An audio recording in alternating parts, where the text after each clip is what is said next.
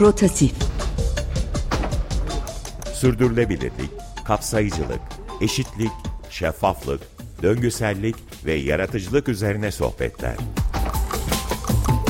Hazırlayan ve sunanlar İpek Sur Van Dyke ve Özlem Yalım.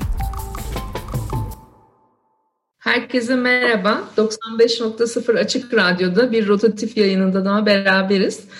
Bugün konuğum mimar Cem Sorguç. Cem, hoş geldin yayına. Hoş bulduk. Merhaba. Sen aslında bir Açık Radyo programcısı olarak bu kez başka bir programa konuk oldun. Çok teşekkür ediyorum. Evet. Ben gece işi yapıyorum. Şu anda gündüz konuşuyoruz seninle. Gündüz yayınlanacak galiba. Evet, akşam üzerindeyiz. Cem, mimarsın ve kamusal alan konuşmak istedim. Kentin dönüşümünü konuşmak istedim bu sefer de. Ve aklıma bu meselelerde fikir üreten, düşünce üreten bir kişi olarak sen geldin. Çok da teşekkür ederim. Kamusal yaşam kentle beraber dönüşüyor. Daha doğrusu kent dönüşünce kamusal hayat da dönüşüyor galiba. Aklıma hemen Richard Sennett'in Kamusal İnsanın Çöküşü geliyor tabii ve kamusal kentin çöküşü diyebilir miyiz diye sana sormak istiyorum. Biraz bu konuların etrafında konuşabiliriz diyorum. Ne düşünüyorsun? Kamusal insan çökünce kamusal yaşam da çöktü mü? Aslında Sennett'ten soruyorsan, Richard Sennett'ten şunu aslında bir tür çelişki de var Sennett'in genel söylediklerinde. Yani bunlar o çelişiyor anlamına gelmiyor da benim ilgimi çeken tarafı da o Sennett'in zaten genel olarak, sadece bu konu üzerinde değil. Sennett bir taraftan zaten şehri, kenti kamusal bir alan olarak tarif ediyor, kuruyor. Ve bunu kamusal alanın 18. yüzyılda modernizmle, ilk evre modernizmle de hasara uğradığını veya aslında değiştiğinden bahsediyor. Yani çöküşten kasıt zamansal bir çöküş olabilir. Bugüne dair değil, onun bahsettiği aslında 200-250 yıllık bir çöküşten bahsediyoruz. Yani öyle değil mi? Sennett'in söylediği hikaye birazcık 18. yüzyıla mesnetlenen bir sav. Evet, öyle diyebiliriz. Yani bunu eğer dönemsel olarak okumaya çalışırsak, yani 18 öncesi ve 18 sonrası diye kamusal alan çökmek değil de kamusal alanın böyle bir takım alanlara ayrılması. Yani şeyle çok tarifli aslında, iyi oldu Sennett'le başladın. İyi bir pas vermiş oldun galiba bana. Sennett'in bu tarifi aynı zamanda sınıfsallığı da gösteriyor. Onu da söylüyor. Onun üzerinden bu çöküşü tarif etmeye çalışıyor. Dolayısıyla kamusal alanın çöküşü de aslında sınıfsallaşmaya başlıyor kamusal alan. Bugün de bundan uzak değil bence.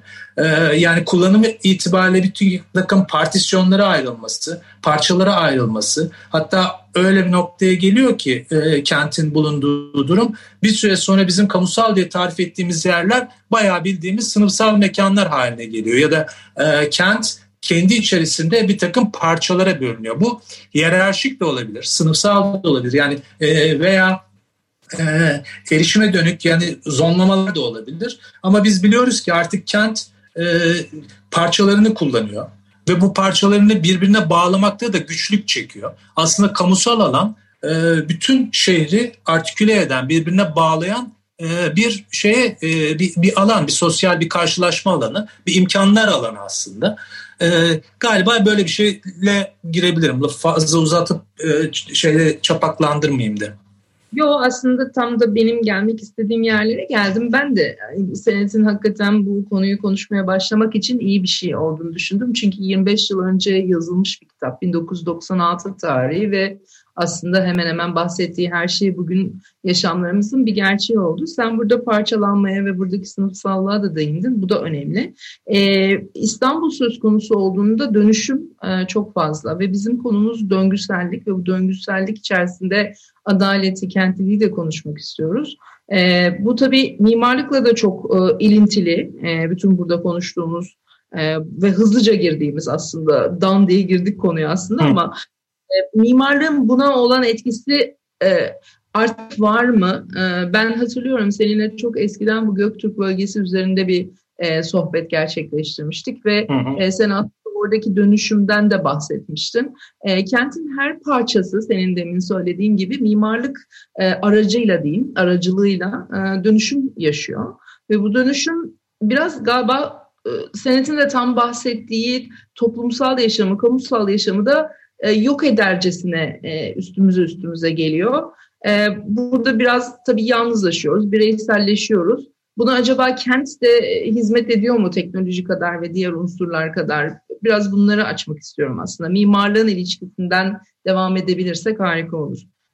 Elbette. Yani mimarlık ve kent tasarımı, kentsel planlama artık bazıları çok muğlak tabii tarifleri ama mimarlıkta da buradan açıkçası bir payı var mı? Var. Bu kamusal alan tariflerinde ve kamusal alanın kullanımıyla ilgili. Şimdi tabii bulunduğumuz durumu biraz böyle beşeri de bir şey olduğu için bu kamusallık. Diğer taraftan böyle şeylerle hani coğrafyayla, hislerle, zamanla, çağla da açıklamak çok mümkün. Çünkü kamusal alanın bunlarla doğrudan ilişkili olduğunu düşünüyorum ben. Yani çok basit yani benim çocukluğumdaki veya ilk gençliğimdeki kamusal alanlar birbirinden farklıydı. Bugün bambaşka. Yani hem kullandığım anlamda hem gözlediğim anlamda. Bunun içerisinde tabii güvenlik, endişe, tehlike gibi bir takım şeyler de söz konusu.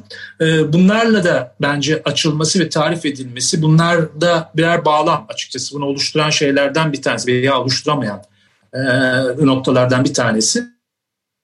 Mimari üzerine gelecek olursak zaman içerisinde bir takım gene projeler yani bu oraya gelmek istiyorsun galiba ama mesela mimarlıkla doğrudan temas eden ve benim rahatsızlık duyduğum şeyleri söyleyeyim.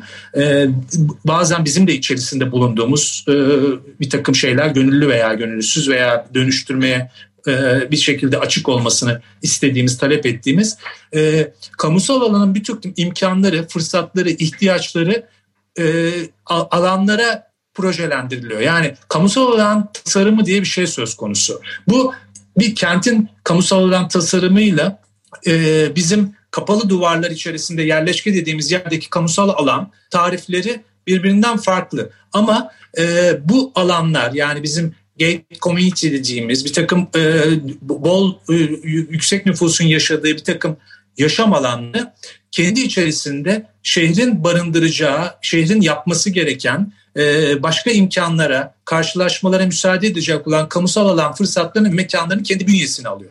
Yani mesela çocuk parklarını, spor alanlarını, rekreasyonu, havuzları, muhtelif şeyleri. Yani proje ne kadar büyüse o kadar içerisinde ama bu kamusal alan demek ki bu orada yaşayanların, ikamet edenlerin aslında ortak alanı. Yani burada yarı kamusal diye böyle tuhaf bir tabir ki kullanılan bir şey ondan bahsedebiliriz. Yani bu özel ve kamusal arasındaki ayrımda bir de bu duvarların ötesinde şehirle ilişkilenmeyen bazı kamusal alanlar var. Mimarlık bunları tasarlıyor. Bunları bu meskenler ya da neyse bu artık diğer sistemler, diğer programlar içerisinde projelendiriyor. Dolayısıyla şehir düşüyor. Yani şehrin kamusal ihtiyaçları ve oradaki imkanlar ve hatta yerel yönetimlerin yapması yükümlü olduğu, yapması gereken bir takım kamusal alanlar özelleştiği için ya da yarı kamusallaştığı için oralarda o ihtiyaçlar görülüyor. Dolayısıyla kendini muaf zannediyor yerel yönetimler. Bunun ben ilgili bir şey olduğunu düşünüyorum açıkçası. Yani bu kamusal alan kurgusu içerisinde. Tam yani hakikaten tam da gelmek istediğim yere geldin. Bunu biraz mimar dilinden daha başka bir dile getirirsek AVM'lerden bahsedebiliriz. Bu karma yapılar denilen senin dediğin gibi spor tesisini, alışveriş merkezini içinde bulunduran bir takım komplekslerden bahsedebiliriz. Yüksek duvarlarla örülen ve kendi içinde küçük habitatlar oluşturan sitelerden bahsedebiliriz. Ve bütün bunların varlığı insanların kendi küçük dünyalarında yaşadığı ve geri kalan aslında toplumsal alan dediğimiz kentin geri kalan parçalarını çok da önemsemediği kendi alanında, kendi özel alanında odaklandığı bir yaşam kültürü getiriyor.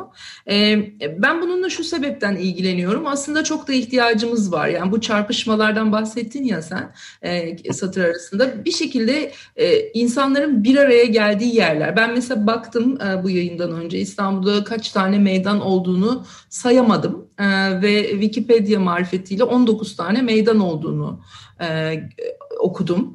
Doğru bir bilgimi bilmiyorum Wikipedia'daki.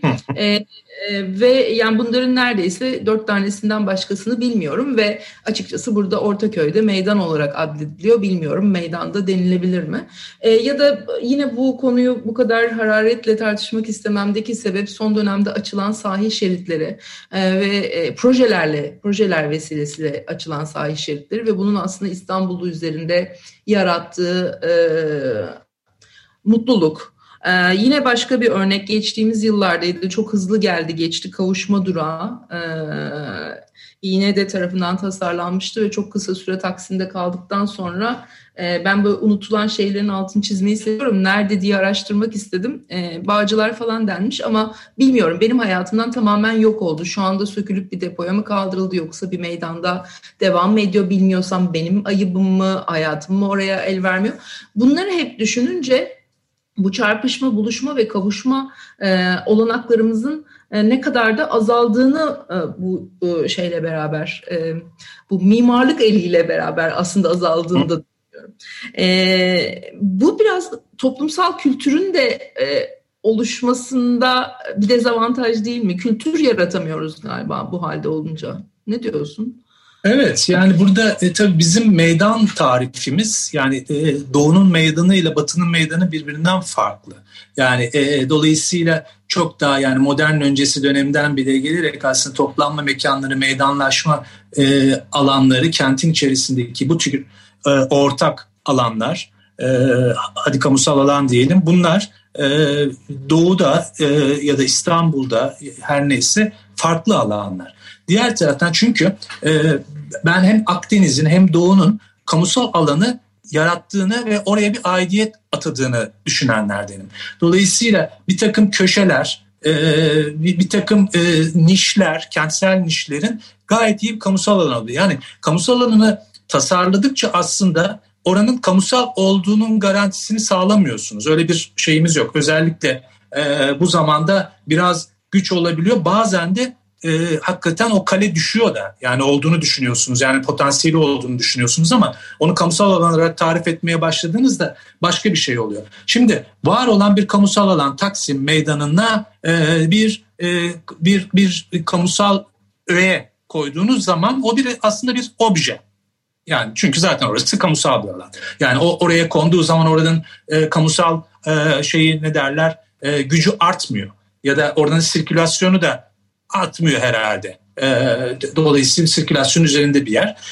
Dolayısıyla bu kamusal kurgudaki bu aidiyetin ben önemli olduğunu düşünüyorum. Yani bazı şeylerin o rastlantısallıkla ya alışkanlık aidiyetin bu kamusal alan kullanımında önemli olduğunu düşünüyorum. O yüzden zaten AVM'ler evet elbette kamusaldır ama o zaman kabristanlar da kamusaldır diyebiliriz. Dolayısıyla oradaki şey ne? Yani AVM'de bir ticaret, bir alışveriş, başka bir servis var ve belki de insanlar kamusal alışkanlıklarını ve kullanım şeylerini yitirdikleri için bu tür yerlere bir de tabii malum hani tüketim toplumu ve onun mekanlarından bahsedebiliriz. Bunun içerisinde elbette bir sürü kamusal mekan da vardır. Bu da onlardan biridir. Yani katılabildiğim, katılamadığım şeyler var. Ben mesela bu meydana eklenen bu müdahalenin oradaki dolaşımı arttırdığını ve heyecanı da arttırdığını düşünüyorum. Gerçi Taksim ve kavuşma durağı üzerinde tartışmak da istemiyorum ama çok istisnai bir projeydi. Taksim'in meydan olarak zaten çok tasarlanmamış olması, kendi haline bırakılmış olması ve orada insanların sadece geçiş alanı için kullandıkları büyük bir boşluk olması ve kavuşma durağına gelinceye kadar da türlü başka metotlar denenmiş olması bir başka bir konu aslında. Sen güzel bir şeye değindin. Doğu'nun ve Batı'nın meydan anlayışları farklı. Yaşantılı bir yer olması gerekiyor. Sadece meydan özelinde değil. Kamusal alanın bir araya geldiği insanların yaşantılarını sürdürebildikleri, değil mi? Mutluluk yaratabildikleri, orada olmaktan haz duyabildikleri bir yer olması gerekiyor galiba. Ama yani günümüzün çok hani büyüyen kent ortamında bunu da beklemek bir tür romantizm mi? Neye dönüşür? Sana son olarak bunu sormak isterim.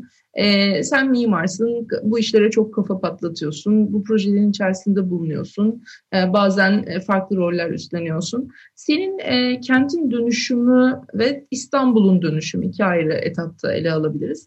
Senin Cem olarak bu konudaki öngörün ne? Nereye doğru evriliriz? Gittikçe daha mı Senet'in söylediği gibi yalnızlaşırız? Seyirci konumuna geliriz, yoksa bir tepki olarak daha çok bir araya geldiğimiz ortamların peşine mi koşarız? Ne düşünüyorsun? Yani bu kentin biraz hani kentin bazı yerlerini terk etmekle, bazı yerlerini zaman zaman sahiplenmekle çok ilişkili. Tabii işte normal içinde bulunduğumuz dönem, çağ, kentin yaşaması, alışkanlıkları, ekonomi, siyaset, bunlarla hep elbette çok ilişkili olan şeyler. Ama bu kamusal alan parçalanması, yani yürürken de, şehri izlerken de, açıkçası dolaşırken de, yani ben şehrin muhtelif yerlerinde dolaşıyorum sık sık, çünkü belli noktalarda kalmamaya çalışıyorum. Oralarda da böyle bir tür alan, aidiyet ama şehrin başka yerlerine sıçramayan böyle çok parçalar halinde kurgular ve şeyler var. Bu da o bahsettiğim hiyerarşiyi oluşturuyor. Yani benim en fazla aslında kamusal alan kullanımında ki bu mekan kullanım çeşitliliği değil de mekanların ve şehrin pasajlara bölünmesi, parçalan. Belki de metropol dediğimiz şey böyle bir şey hakikaten. Yani hep böyle yazılır, çizilir ve biz de izleriz. Biraz da kondurmayız ama acaba bunlardan mı oluşuyor? Dolayısıyla bu kendi kamusal alanlarını oluşturuyor. Bunların kesiştiği bir bileşkesi olan bazı kamusal alanlar söz konusu olabilir. İşte bu kavuşma durağının yerleştiği Taksim bence böyle bir yer, ama oradan da zaten insanlar sirkülasyon, bir hap, bir dağılım noktası olduğu için belki de orası öyle bir kamusal alan. Şimdi Yenikapı'nın olduğu gibi. Evet. Dolayısıyla zaman içerisinde aslında bu hub, yani dağılım noktaları, kentin dağılım noktaları en kuvvetli kamusal alanlar haline geldi. Yani bizim hani meydan tarif ettiğimiz şeyler birazcık aslında sirkülasyonun yoğun olduğu noktalar haline geldi. Doğru. Dolayısıyla bunlar da aslında bir yerden bir yere gitmeye bir araç mekanlar haline geldi. Halbuki biz kamusal alandan biraz daha karşılaşmalar, sosyalleşmeler, ondan sonra imkanlar doğurmalar, öyle değil mi? İklimi ve zamanı 7/24 yaşamaktan bahsediyoruz. Belki senin bahsettiğin bu sahil boyu, yani tarafında, Anadolu tarafındaki sahil boyu belki de tam böyle söylediğin gibi çok fazla da yapmadan zaman içerisinde sahiplenilmiş bir kamusal alan tarifi içerisine girebilir, o bant içerisinde. Neyi eksik, neyi fazla? Bence eksik bir şey yok. Yani gelişmeler de o yönde görünüyor. Yani yapılan projeler, açılan yarışmalar daha çok sahil şeridi, kullanılmayan ormanlara daha çok kente kazandırmak, kamusal alanda biraz daha bilinç yaratmak gibi görünüyor. Cem, çok teşekkür ederim. Topu 20 dakika zaten yayın süremiz ve sonuna geldik ve her konumuzdan program için bir parça seçmelerini ve onu anons etmelerini istiyorum. Bizim için hangi parçayı seçtin? Kamu düşmanı. Public Enemy. Rebel Without the Pause. Olsun, böyle manidar olsun diye. 88 parçası. Çok sevdiğim iyi bir albümleri ve oradan şahane bir parça yani. Çok teşekkür ederim beni kırmadığın için. Ben de teşekkür ederim. Bütün dinleyicilerimize de hem teşekkür ediyoruz yayınımızı dinledikleri için ve iyi bir hafta sonu diliyoruz. Gelecek Rotatif'te görüşmek üzere. Hoşça kalın.